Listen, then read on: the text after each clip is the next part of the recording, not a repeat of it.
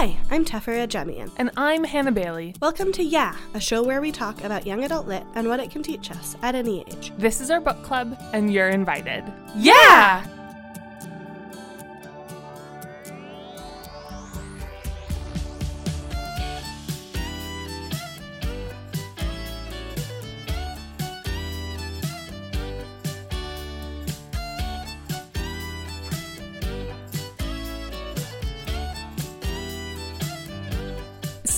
this week we are switching gears a little bit and doing another uh, roundup episode. This was something that came to us a couple of weeks ago when uh, the world was kind of just not feeling like a good place, and it's continued to kind of do that over the past couple of weeks. And I mean, like, honestly, the past like several years and also always. But, um,. but it's it's it's felt real bleak at least for me and Teffer is nodding in agreement Yeah. um the past the past few weeks i mean the judicial confirmation hearings in the states and quebec just elected a super xenophobic and racist government and We have like 10 years before the world explodes into flames. Yeah, yeah, we've Yeah. got uh yeah, we've got uh like less than 20 years until uh yeah, everything's going to come crashing down apparently. So I'm not freaking out at all about that. Um nope, not at all. Um I've got to say, I've been thinking a lot about our conversation around Station 11. oh yeah.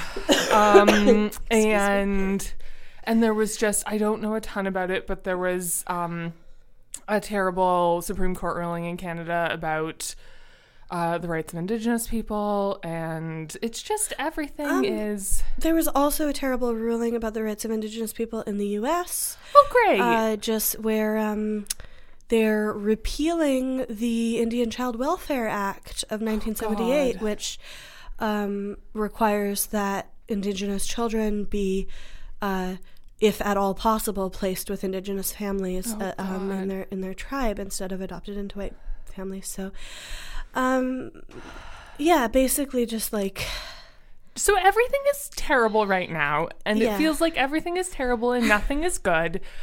Um, and that's our episode. Goodbye. So I wanted to read some books that made me feel just a tiny little bit less like that. Um, so I proposed to Teffer an episode about books to read when the world is on fire. Um, and so that's what this is. And originally we were saying like books that give us hope, but like sometimes hope is hard right now. So let's just say like books that give us a little bit of comfort. Uh, so we each have a list that we're going to share with you, and hopefully, if you're feeling like this right now too, um, maybe one of these can like provide a little bit of balm. Um, so I can start. Um, my my first one is fairly obvious, but I think it's obvious for a reason for a lot of us. Um, so my first one is uh, Harry Potter and the Deathly Hallows. Uh, I was I was in a toss up between Deathly Hallows and Order of the Phoenix. Um, so those are both good kind of books for the revolution. I think ultimately, for me, at least like right now, it's it's Deathly Hallows for two reasons. Um, Deathly Hallows is a fantasy where finally good triumphs, and I just need to read a story about that right now. Um, and also, um, uh, we talked we talked a couple episodes about a podcast we both love called Witch Please, and Witch Please does a really good analysis of Deathly Hallows where they talk about how it's not so much a story about good over evil; it's a story about community versus fascism. I Um, like that. and I really like that analysis of it, and I really like that as the opposition that we're framing a lot of things in, and I think it makes sense, and I think community is powerful and important, and stories about community make me feel good. And so I think like the real reason that like the biggest reason that Deathly Hallows is like makes me is something I like to read when like everything feels terrible is because um because of the narrative around Dumbledore's army and the occupied Hogwarts.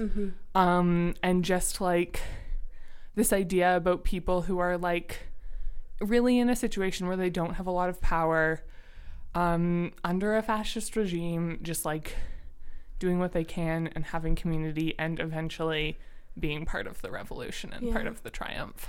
And there's something so real about revolution starting in schools. Yes. because I do really think that's what we see. Like I, I think about stories of um, my grandfather, who I found out a couple of years ago, Mm-hmm. uh, was very involved in the resistance against the Nazi occupation of France. Oh, cool. um, he was living in the south of France at the time, okay. and and I had never heard about this. We found Yeah. out because my my cousin found some. Uh, like a, a medal or something like that, and took it to our grandma and was like, "What? Mhm. What What is, is this?" this? And she was like, "Oh, that cr- like your crazy grandfather running around in the night trying to get himself killed." Um, but that was like at eighteen or nineteen. wow. Um, and I do really think uh, there's something great about having YA books during a time of revolution because that is kind of where the revolution starts. Yeah. Um, yes, this is us calling for revolution. yes. Yeah. I mean, Um, yes. Yeah. Yeah. Yeah. So, Cool. uh, Harry Potter and the Deathly Hallows. Mhm. It's my first, my first Mhm. pick. Oh, are we alternating? I think so. I think okay. that's nice. I, I just kind of assumed we were not. I don't we know. don't have to, I but um I have a really bad cold, which you can probably tell from my breathing and my voice, and uh, I'm a little out of it. Um, so I I am glad that you like specified books to comfort us because I had so much trouble with this, and like. Mhm. I um I liked the idea so much when you brought it up, Hannah, and I, I liked the concept and like you brought it up, it was kind of right around the Kavanaugh hearings. It And I was was- like, yes, yeah. we need this. Um, but I was having a lot of trouble with the idea of hope it's fair. uh, because, like, I don't know, maybe just because I don't have a hell of a lot of it, uh, but also because I I have been tending to go towards rage Yeah, more than fair. hope these days, and like. Well, I could go into very, very dark, bleak places where I was last night. Um, but, but I was just having a lot of trouble with that of being Mm-hmm. like, like, how is a book supposed to fix things? Nothing is going to fix things.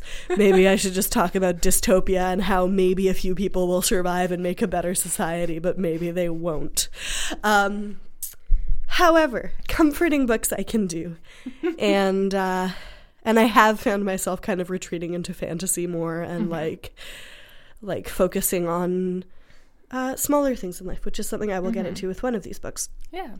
My first book um, is A Ring of Endless Light by Madeleine L'Engle, which I think is one I've mentioned on the show before. Probably.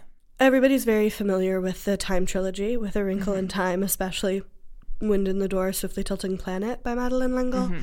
I actually just watched uh, the Wrinkle in Time movie um, this oh, week for the yeah, I saw time. you tweeting about it. yeah, I was thinking we should like watch it and talk about it That'd be great. sometime. I Um, support it. yeah.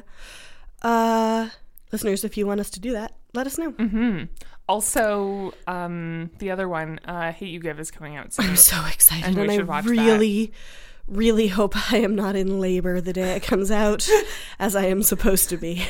um, uh, Yeah. Anyway, so A Ring of Endless Light is a, a slightly lesser known Madeleine L'Engle book. It's not unknown. It's not one of her like really obscure ones. It's a different. It's a different series. It's yes, right. Yeah, so it's part of the Vicky Austin series Right. rather than the um, uh, Time trilogy. Um, although they are related, all the families are kind of Yes. interconnected. Uh, a Ring of Endless Light deals with Vicky Austin. I think it's the summer she's turning sixteen or has just turned sixteen, um, and her family is staying at her grandfather's house because her grandfather is dying Okay. and um, the book deals with grief quite a lot both the death of her grandfather but it um, begins with the uh, tragic accidental death of a friend of the family Okay. and so the book you know opens with a funeral and then and then throughout the book there's this kind of grandfather is going to die Mm-hmm. um, and there's there's one more uh, death that occurs later in the book that's really significant. Um, one of the other main characters, Adam Eddington, who is one of my favorite people that Madeleine L'Engle has ever written. He's also in The Arm of the Starfish. He's just a really good um, protagonist. Is on the island um, just a year after having had a a like very difficult and very tragic summer um, that is in the arm of the starfish. Vicky and Adam become friends and um, talk quite a lot about grief, talk quite a lot about loss. Uh, get to know some dolphins who help them process their grief, which is really lovely. And I've always loved this book. Uh, I love I love Vicky because she feels a lot like me. Um, as a teenager, she's a poet, and she sort of considers herself to be much older and more mature than than peers. I think Madeleine L'Engle sometimes falls into a little bit of a trap of writing her protagonists older uh, than they than they should be, but it's just very very quiet and very introspective and also very beautiful and has a lot of of healing through poetry and healing through art and uh, good relationships with adults like between between children and adults.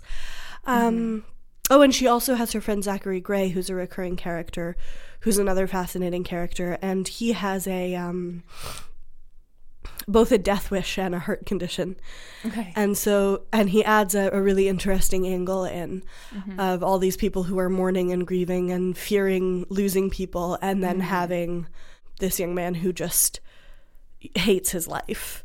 Uh, and, and, and anyway, wow, giving a full plot synopsis. It's a very good book, and I love it very much, and I've read it many times.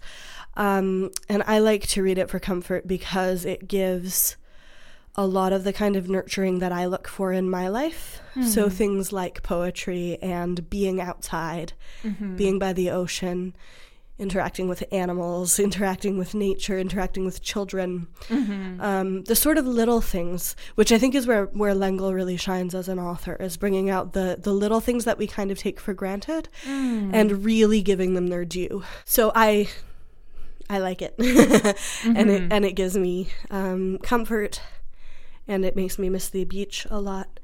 Um, and it's A Ring of Endless Light by Madeleine L'Engle. Yeah. I like that angle on comfort reading because I think I think right now like a lot of the comfort reading I've been doing is like stuff about the revol like about revolution. Um but like I like I don't know, I think it's also important to like make space for like just you know reading things that are gentle and good and and in a world that is maybe more gentle and more good. Well, I was finding that I, I was really putting a lot of pressure on myself to come up with books about the revolution. And I was also just feeling like that's not what I want to read right now. Like that's, That's fair. yeah, like I, I get that. Mhm. But um Yeah. I do think there's also an importance when there are issues that are like frankly beyond us. Like at this Oh, point, yeah. we're talking about fascist governments which take the guise of democracy, but like there's very little we as individuals can do and that's terrifying. Yep. Um but what we can do is take care of each other Yes. and you know maybe we can't make a huge global difference because we probably can't because like we can't turn back climate change without um, businesses cooperating Yeah. like our, our our reusable mugs do nothing Mm-hmm. um, we can't you know we can't change the political climate because it's very clearly a situation where politics are going to do what they want to do despite the will of the people Mm-hmm. and that's bleak but we can take care of each other and we can kind of narrow and localize our scope um, and it's okay to do that i think sometimes Yeah. people need to know that it's okay to do that Yeah, absolutely. um, i know i do sometimes i need to know that it's Mm-hmm. okay for me not to like wear myself out with anger Yeah, Um, yeah, and just like focus on the manageable yeah things. yeah yeah it's like can i Yeah. be not racist okay Yeah. like i can work on that um, hmm yeah Yeah. yeah I mean, and it also makes this episode balanced because we, we we have things for a wide variety of, of comfort styles. yeah, Um, yeah exactly So my second one is um so I promise that at some point maybe I will stop talking about Tamora Pierce, but today is not that day. okay Um, but I have good reasons, I promise. um, so my second one, uh, and I was like trying to maybe think of something else, but I was like, no, this I have good reasons. So my second one is Lady Knight by Tamora Pierce, um, and it is the fourth book. Sorry, Um, uh, in the Protector of the Small Quartet, and so it is about. So Kel is has just earned her shield, and she is a lady knight. Um, and there's a there's a war on, and so she is given command of a refugee camp. Um, and so uh, I mean, there's a lot of stuff around that, but uh, but so she's given command of a refugee camp, and then um, it gets attacked and raided, and most of the refugees get kidnapped, and she is given orders to let them go because it's not worth the resources to go after them. Um, and big surprise, she goes rogue. Um, and so there's a lot of things that I really like about this story. Um, a lot of it is about um, like disempowered people taking power and empowering themselves. Um, but the one of the big reasons that I really like this story is because of two male characters, which is not usually a reason that I like stories. Um, but there are, there are two characters that just like provide a really like hopeful vision of people with a lot of power and privilege. Um, because there's two characters who like have a ton of power and privilege and they use that power and privilege to um, protect and support someone without a lot of power and privilege who is breaking the rules to do the right thing. Um, and that's just like something that gives me a lot of hope. Um, yeah. like always, but especially right now. Yeah. So, so that's why I really like that book, and that's why I reread that book last week. Was that what inspired uh, this idea for you? Um, a little bit. I think I was I I was looking for books to read along because like I was looking for books to read to comfort me and I was like I want to read. I want to read Lady Knight. Yeah. I went and got it out of the library. And so I was I was I was doing that project for myself and then I was like we should make an episode about this. Yeah. Sure. So my second book is uh I I almost I almost didn't include it because I feel like, come on, Teffer, like you can't just like. I feel like it's like it's so off topic. Come on, but it is one of my very favorite books, mm-hmm. and I think I've actually I know I've talked about it to you, but I okay. think I have never actually talked about it on the podcast. Okay. Um, now this is a book that I found in high school in the library probably the later end of high school because it was while the library was under renovations.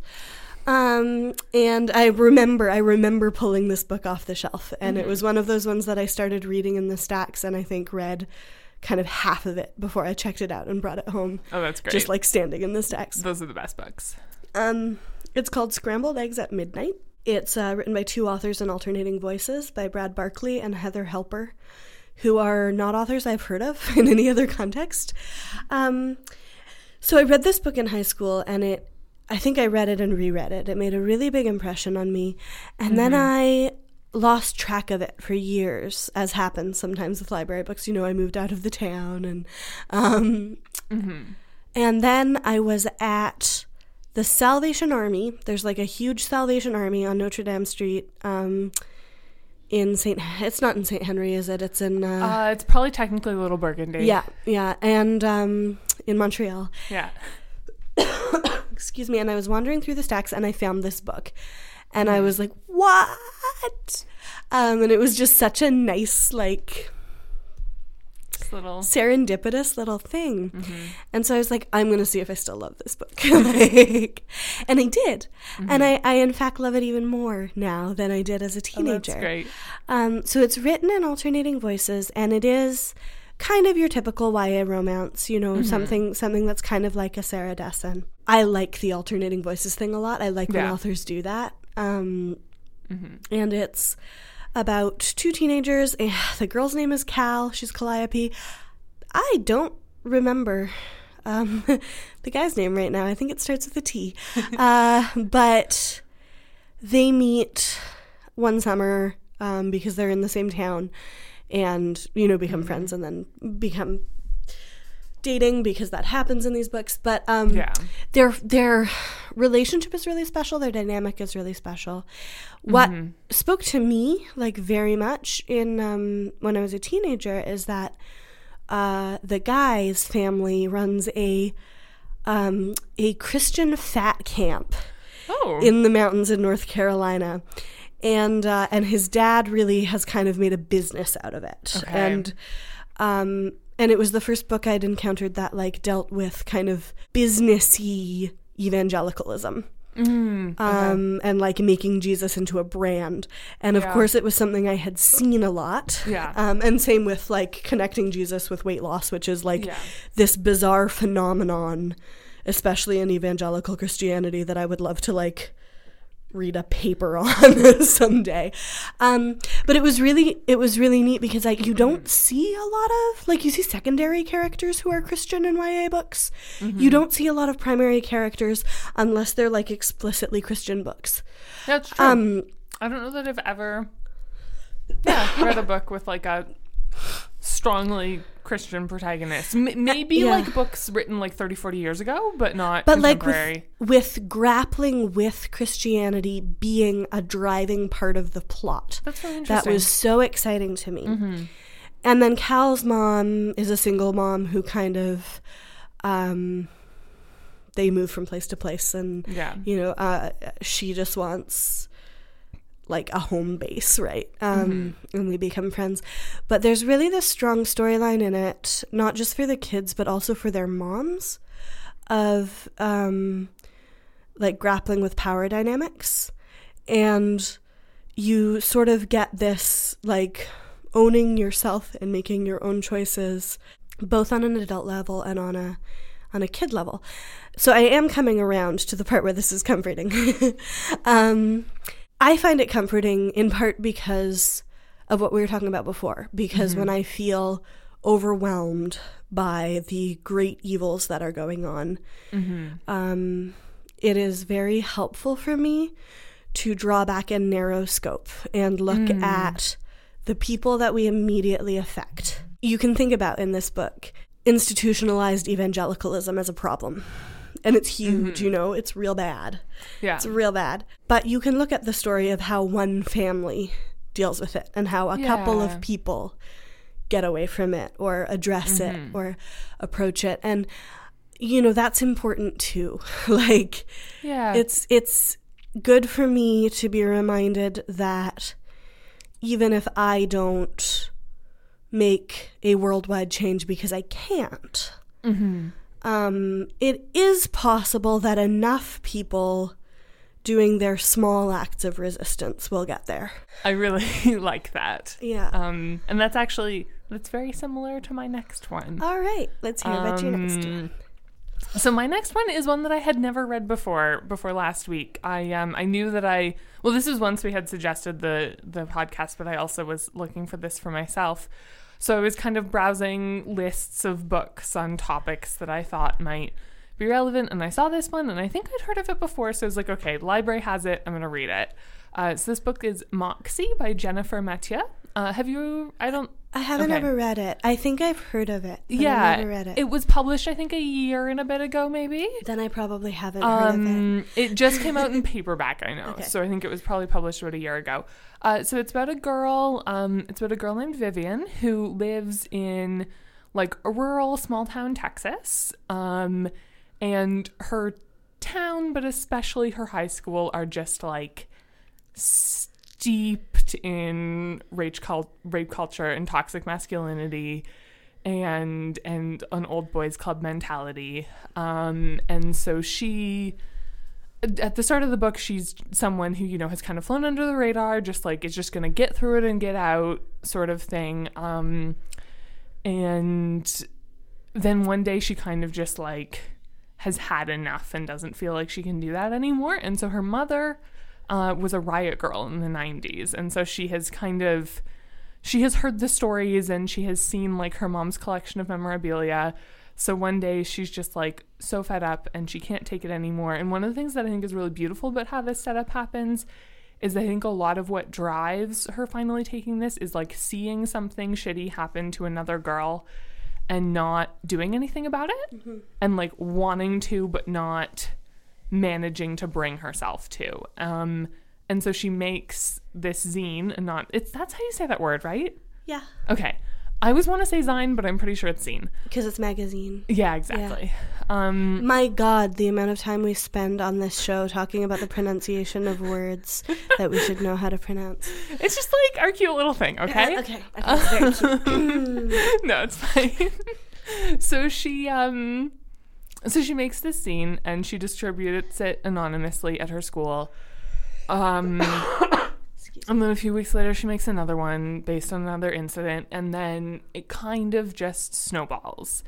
Um and then this like this community starts being built between the girls at this school and sort of across the different divides that exist among them and then other people so the she calls the zine moxie and then other people sort of start taking the moxie label and doing other things with it.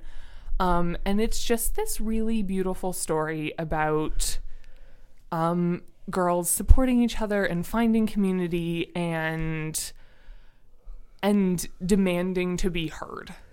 Um and and it's really really lovely and like it's also it's a much smaller scale i think story that's similar to to what we were talking about with deathly hallows like the community versus fascism model um and so it's just really lovely and there's lots of incredible secondary characters and um I think one of the things that I love the most about it is this is a movement that like Vivian starts, right. but at every step and especially in the climax, um, it's other people bring it a step up. Yeah. Um, and so I love that idea of like one person planting the seed and another person building on it. Um, because I think that's really, really important. Like that idea that you don't have to do it all alone, um, and that like the revolution is a community effort, and and also, but also that idea of what you were talking about of like there's probably nothing we can do individually about like global misogyny Yeah. um, or global any you know oppressive power structure, but like we might be able to do something in our own microcosm. Mm-hmm. Um, and so this this book is a really lovely and hopeful example of that. Is that Moxie with a Y or with an IE? It's with an IE. Okay, Yeah. I want to look it up. Yeah. I I am kind of overwhelmed by the idea that Riot Girls now have teenagers, um, because like I, I'm the youngest of a lot of kids, so the Riot Girl uh, uh, generation is like my older siblings.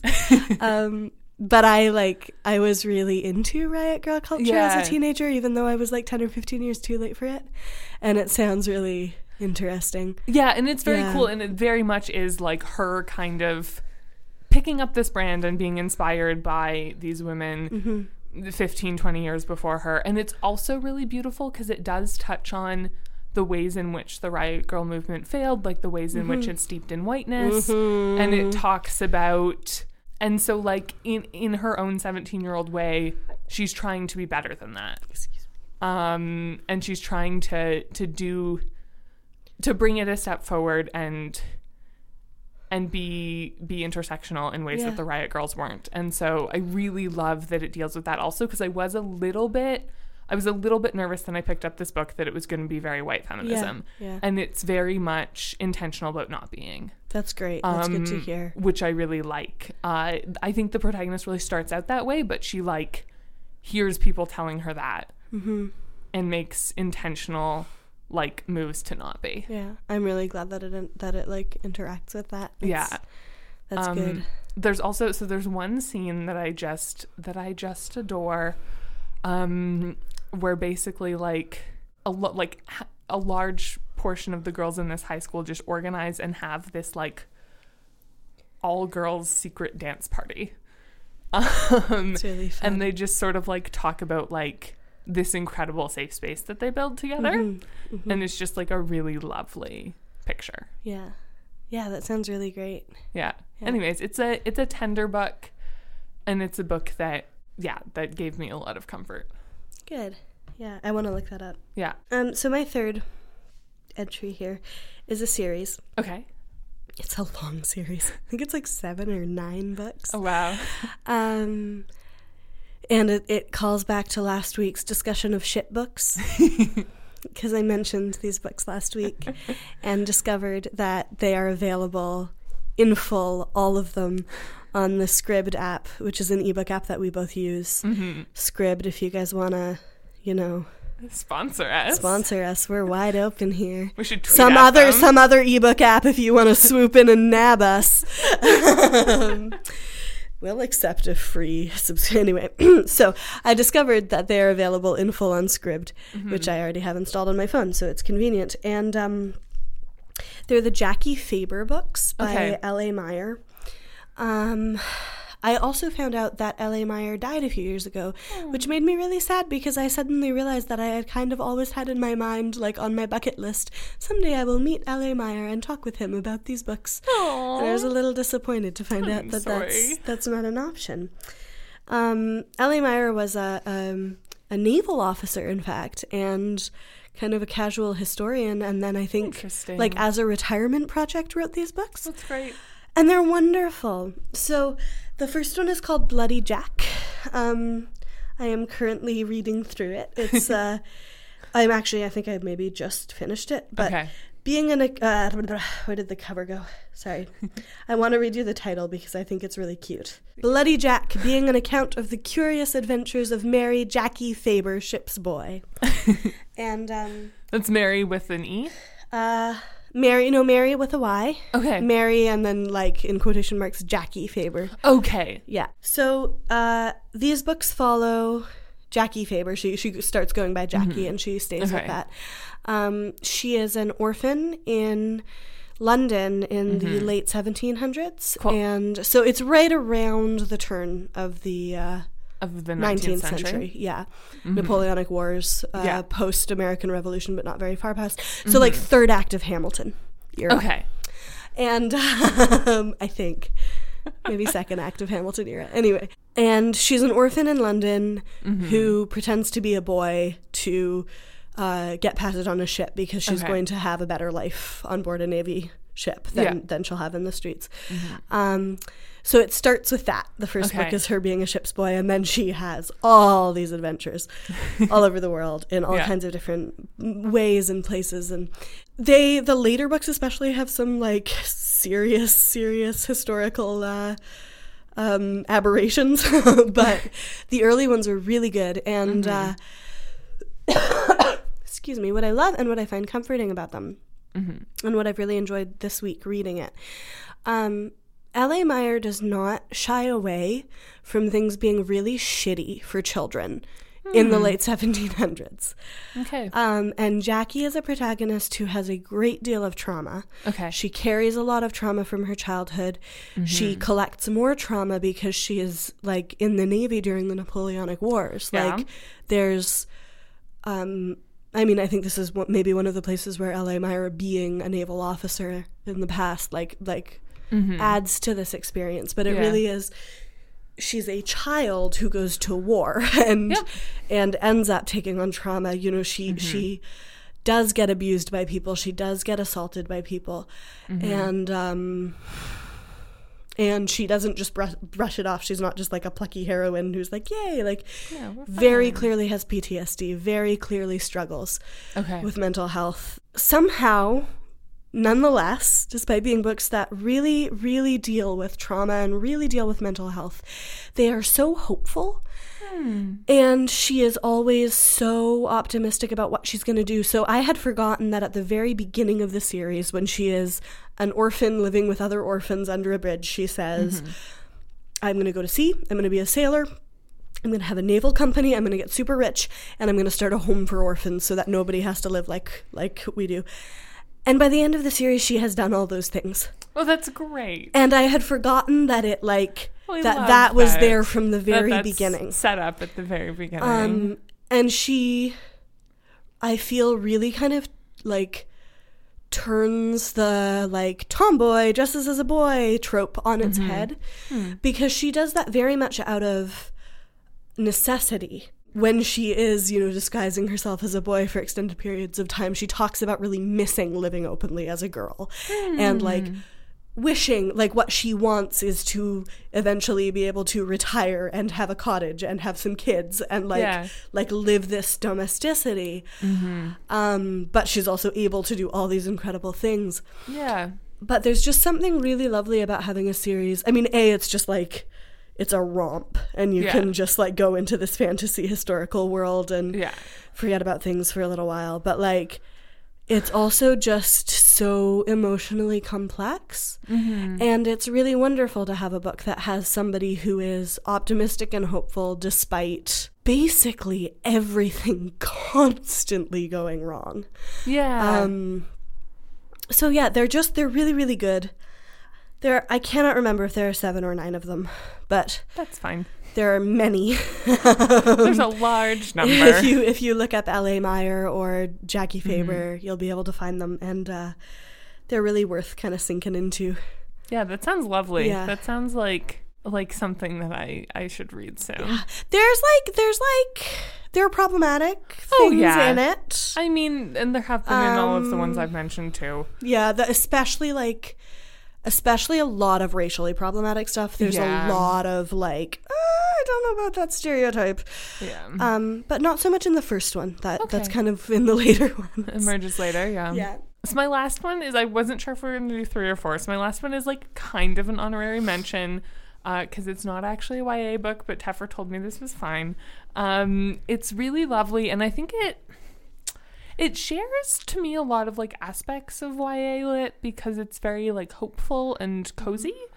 Um, not that all YA is cozy, but a lot. Well, we've talked about this how like hopefulness is what we see as kind of a hallmark of YA often.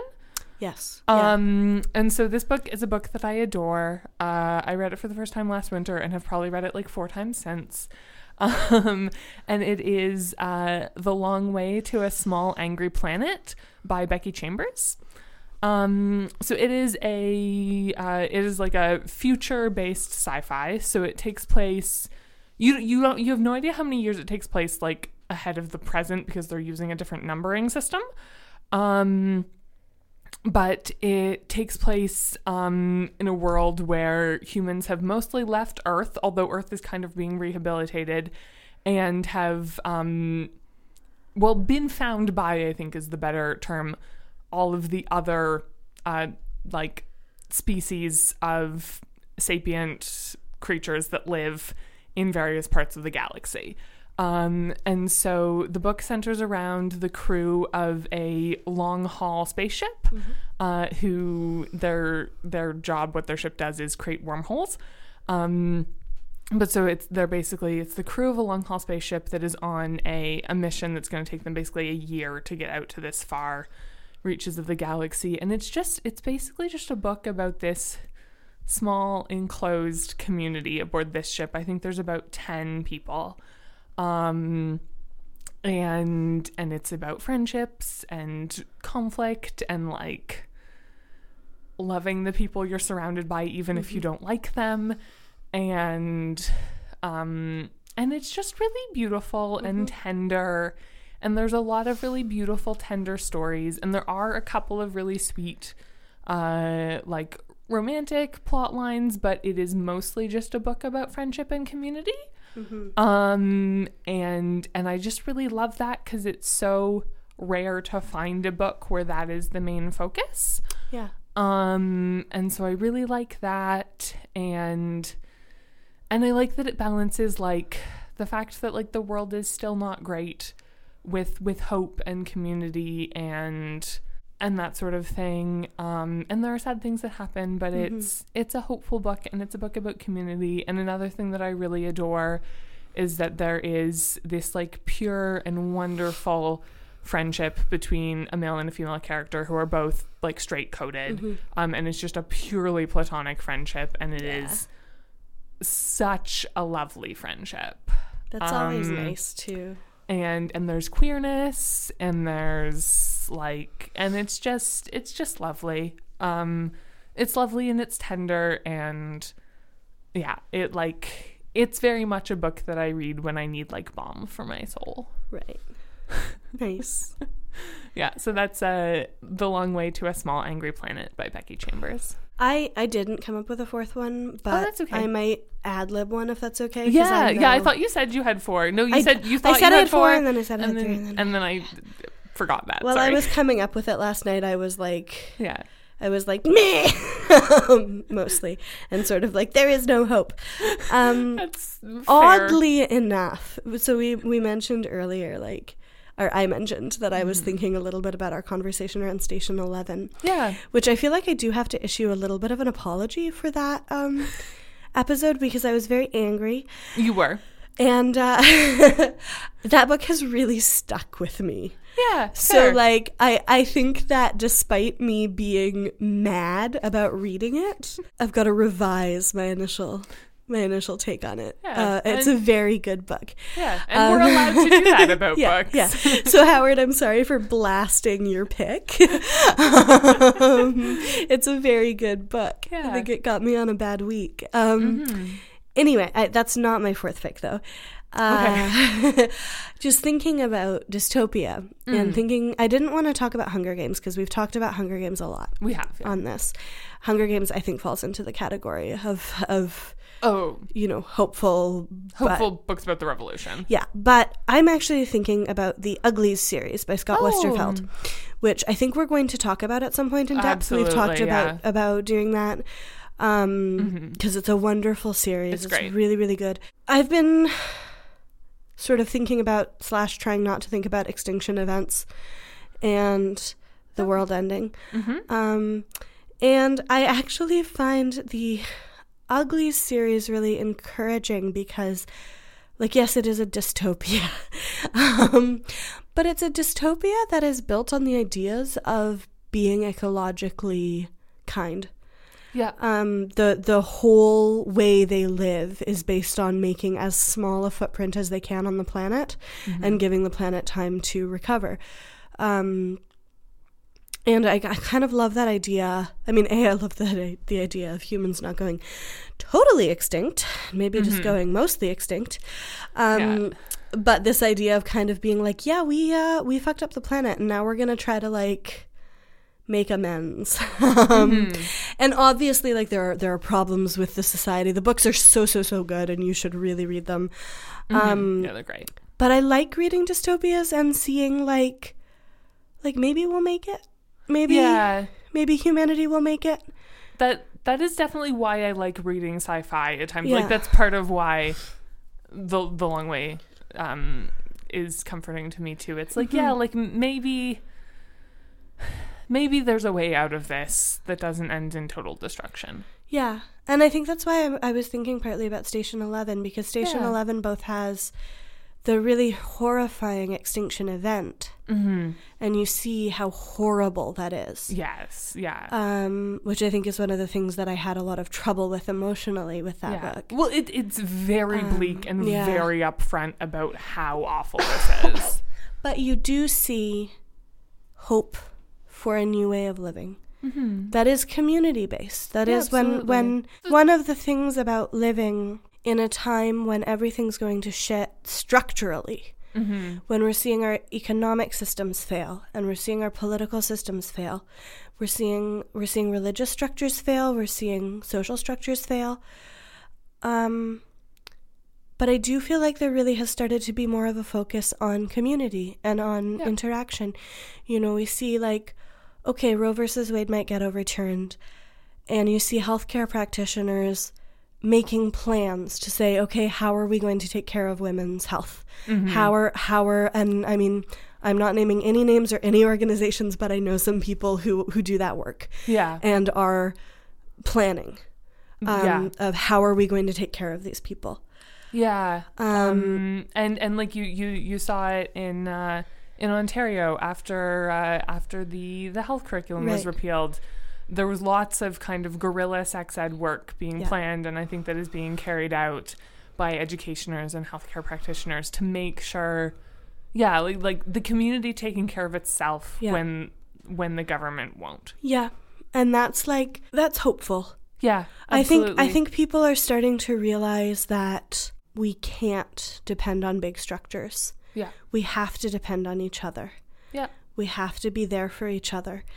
Um and that's, you know, that's hopeful. Like, absolutely. yeah. Yeah, And that's I think what I mean by kind of narrowing scope because I'm certainly Mm-hmm. not somebody who doesn't care. no, I'm certainly not somebody who's going like, oh, oh, oh." Um, but I'm also like, I have kids. Well, I almost have kids. and it's hard to just kind of give up on everything Yeah. when you're also raising kids. yeah, absolutely. um, yeah. yeah.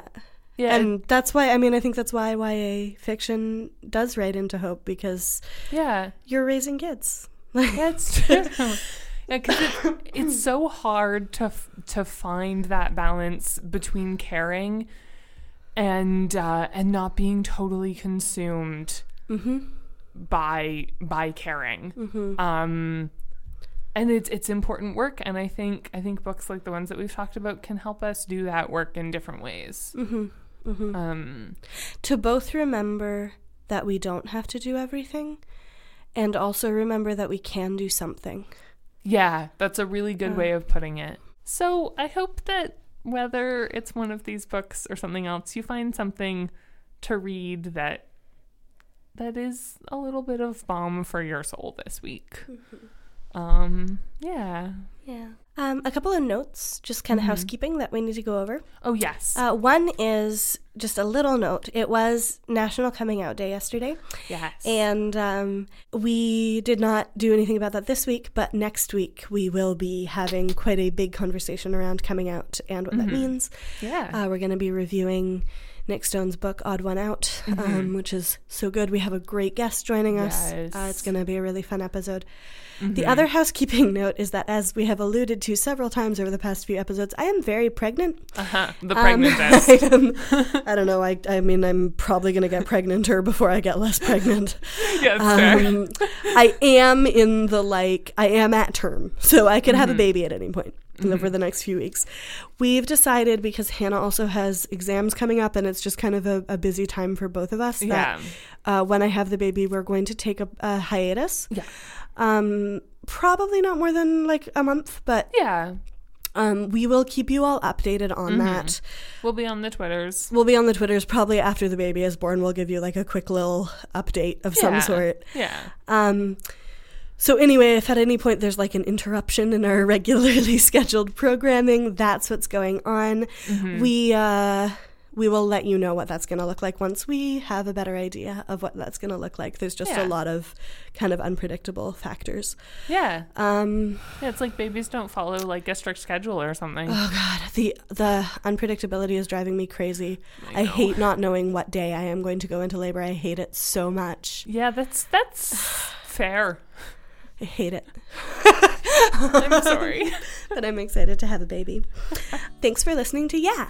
If you want to leave feedback, suggest a book for us to read, or just say hi, send us an email at theyapodcast at gmail.com. Follow us on Twitter at Yeah Podcast and individually at Tefferbear and at the Balesosaurus. If you like the show and want to help us make it even better, consider supporting us on Patreon. You can get all kinds of great perks, including early access to bonus content, shoutouts, guest appearances, and more. Head to patreon.com slash yapodcast to donate. We also have uh, merch for sale on TeePublic. Um, and it's currently on sale from October 10th to the 14th. So when this episode comes out, there will be two more days left One more of day. that sale. Or no, two more Because it's days? coming out tomorrow. So it's coming out on the 13th. Oh, right. Okay. And I thought it sale- was the 13th today. The sale runs to the 14th. Sorry. So there will be two more days. You can also support us for free by leaving a rating and review on Stitcher or Apple Podcasts and by sharing this episode with a friend. Special thanks to Great Bear for letting us use their song Jenny's Groove as our theme music. You can find their music for sale at greatbearmusic.bandcamp.com. This episode was produced and edited by Tom Zalatni as part of the Upford Network. You can find out about all the great shows on our network at upfordnetwork.com.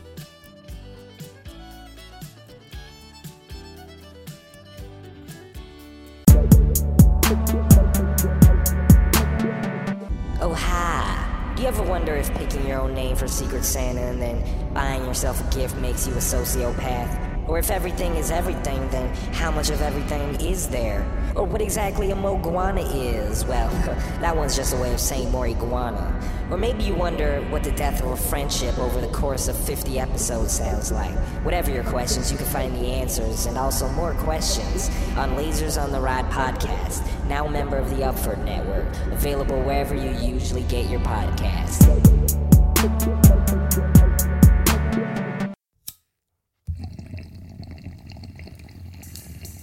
Topics of High Importance, a podcast where we get high and explore food, science, gaming, pop culture, and beyond.